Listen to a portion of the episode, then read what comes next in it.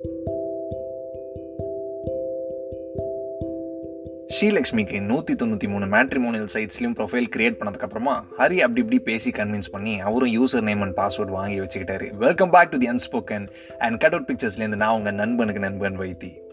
இவ்வளோ வருஷமாக ஸ்ரீலக்ஷ்மி ஹரியை ரொம்ப கடுப்பேற்றினாங்க இல்லையா? அதுக்கு பழி தீக்கிற டைமாக ஹரி வந்து இந்த ஆப்பர்ச்சுனிட்டியை யூஸ் பண்ண ஆரம்பிச்சிட்டார். ஏன்னா ப்ரொஃபைலோட ஆக்சஸ் இருக்குல்ல.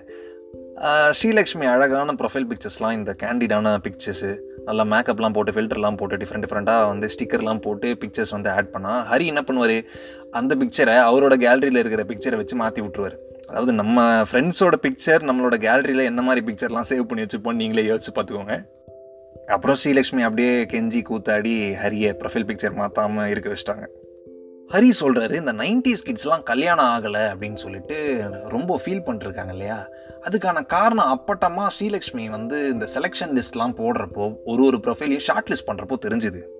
சட்டைக்கு ஒரு கண்டிஷன் பேண்ட்டுக்கு ஒரு கண்டிஷன் சட்டைக்கு மேட்சாக ஷூ இருக்காங்கிற ஒரு கண்டிஷன் பெல்ட் எந்த பக்கரில் போட்டிருக்காங்கன்னு ஒரு கண்டிஷன் எந்த ஆங்கிளில் போஸ்ட் கொடுத்துருக்காங்கங்கிற ஒரு கண்டிஷன் பேக்ரவுண்ட் எப்படி இருக்குது அவங்களோட ஹேர் ஸ்டைல் எப்படி இருக்குது அதுக்கேற்ற மாதிரி ஸ்மைல் இருக்கா எவ்வளோ கண்டிஷன் அப்புறம் தான் புரிஞ்சுது நைன்டிஸ் கிட்ஸ் ஆகிய நம்ம கண்டிஷன் எப்படி இருக்குன்னு.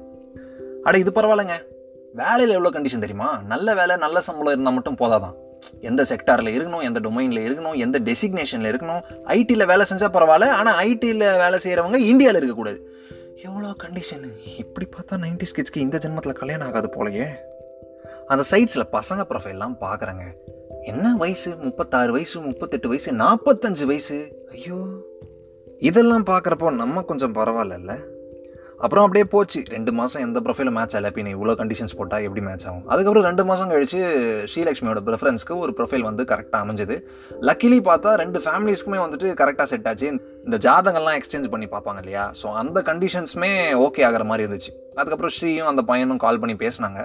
அதுவுமே செட் ஆகும் அப்படிங்கிற மாதிரி ரெண்டு சைடும் க்ரீன் சிக்னல் வந்துருச்சு. பரவாயில்லையே. அப்புறம் நான் கேட்டேன் ஹரி மாப்பிள்ளை என்ன பண்ணுறாருன்னு நீங்கள் சொல்லவே இல்லையே.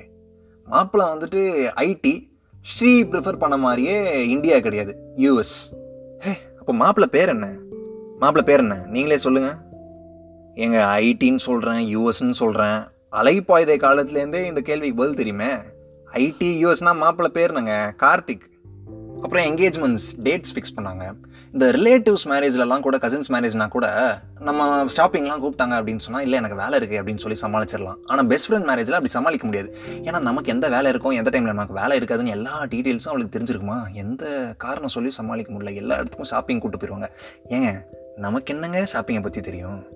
அப்புறம் நிச்சயதார்த்தம் நாள் வந்துருச்சு. அன்றைக்கி தான் எனக்கு தெரியும் என்கேஜ்மெண்ட்டுக்கு மாப்பிள்ளை வரமாட்டாராம். யூஎஸில் அவர் கம்பெனியில் ஆடிட்டான் அண்ட் மோரோவர் ஃப்ளைட் டிக்கெட் கிடைக்கலையாம் அதனால வர முடியாதான். ஏன்டா மாப்பிள்ளை வராமல் எப்படா என்கேஜ்மெண்ட் நடத்துவீங்க அப்படின்னு கேட்டால் பொண்ணு இருக்குது பொண்ணு நல்லா மேக்கப்லாம் போட்டு கல்யாணம் பண்ண மாதிரி நல்லா சூப்பராக ட்ரெஸ் பண்ணியிருக்கு. மாப்பிள்ளை எப்படி வருவார் அப்படின்னு கேட்டால் வருவார். ஸ்கைப்பில் வந்திருக்காரு. இந்த காலகட்டத்தில் இப்போ நம்ம லாக்டவுனில் இருக்கோம் இப்போ வந்து ஸ்கைப்பு மேரேஜ் எங்கேஜ்மெண்ட்டு அப்படின்னு சொன்னால் கூட நமக்கு ஓரளவுக்கு அக்செப்ட் பண்ணுற மாதிரி இருக்குது ஆனால் ஸ்ரீக்கு கல்யாணம் ஆகும்போது யோசிச்சு பாருங்க. கொஞ்சம் விசித்திரமாக தான் இருக்குல்ல? அந்த விசித்திரமான என்கேஜ்மெண்ட் நடந்துச்சு. இதெல்லாம் விட ஹைலைட் என்னன்னா என்கேஜ்மெண்ட்லாம் முடிஞ்சதுக்கப்புறம் குரூப் ஃபோட்டோ எடுக்கிறாங்க. மாப்பிள்ளை அங்கே ஸ்கைப்லேயும் பொண்ணு இங்கேயும். என்ன ஒன்று பரவாயில்ல. யாருமே வந்து மாப்பிள்ளைய கொஞ்சம் எழுந்துறீங்க மாப்பிள்ளை அப்படின்னு சொல்ல. அவர் வீட்டில் அவர் பாவம் என்ன கண்டிஷனில் இருந்தாரோ தப்பிச்சிட்டாரு. சரி என்கேஜ்மெண்ட் தான் ஸ்கைப்பில் முடிஞ்சிருச்சு. மேரேஜுக்காவது மாப்பிள்ளை வந்து கிளம்பி வந்தாரா? அப்படிங்கிற கதையை பற்றி நம்ம தொடர்ந்து பேசலாம். This is the unspoken and cut out பிக்சர்ஸ்லேருந்து நான் உங்கள் நண்பனுக்கு நண்பன் வைத்தி. Stay tuned okay